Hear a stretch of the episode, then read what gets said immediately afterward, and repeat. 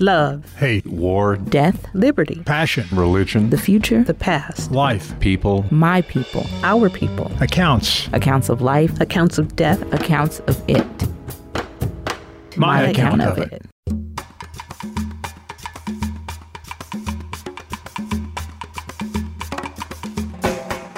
You're listening to My Account of It, where we bring untold stories to life. This is not your textbook history lesson. Here we tell history from the people who lived it. Welcome to My Account of It. I'm Teresa Adams. And I'm Veranda Lyons. This week's account should strike a chord with women everywhere. The election season is underway, and while women can vote, we have to remember that people fought for and against that right. Listen to this advertisement against women's suffrage. Sunday, November 3rd, 1918. Discriminating against mother. Who is agitating the woman suffrage movement? Not the mothers of America. The eight national suffrage leaders are childless women. Who would vote if woman suffrage came? Not the mothers. They are too busy to engage in politics, and they seldom vote. What women hold office under woman suffrage? Not the mothers, but those women who have been characterized as the third sex. Who profits under woman suffrage? Not the mother, nor the state, but those corrupt political influences which manipulate the controlled vote. What is the suffrage attitude toward the mother? Motherhood is to become a protected industry, says Mrs. Pankhurst, and socialism adds that the state should care for the child.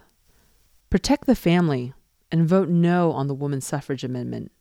Oklahoma Association opposed to woman suffrage.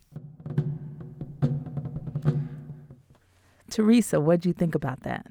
I think it's terrible that we have to relive that time in history that women had so few rights, and the right to vote was one of those things how far we've come and yet how little we have progressed in this day and age. It's really striking. For me,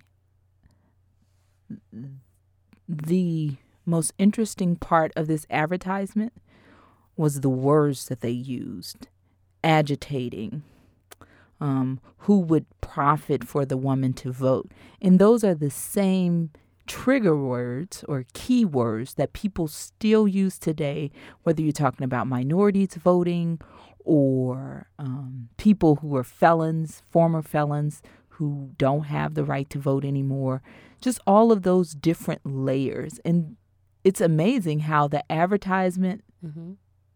the language hasn't changed. And it's also some of the language that the candidates themselves are using when they talk about each other. Very know. true who profits, who's for, who's against, what group are you willing to represent, and what group are you willing to exclude?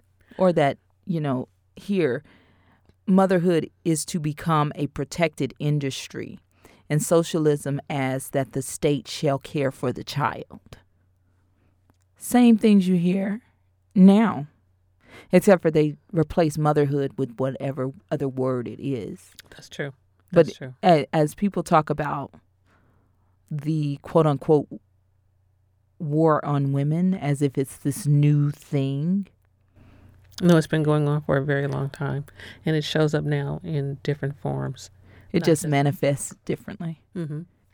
It's amazing to me because people listen will listen to this and say, "Gosh, those people who wrote that were crazy. That was so stupid and ignorant." And it makes me wonder when your granddaughter is older, or if I ever have children, when they're adults or when they're in their 80s and dead and gone, what will their children or their grandchildren say about us? Good question. What do you think? Yes, let us know what you think at myaccountofit.com.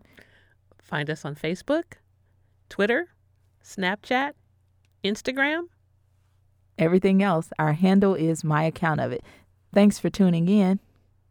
Catch you next week.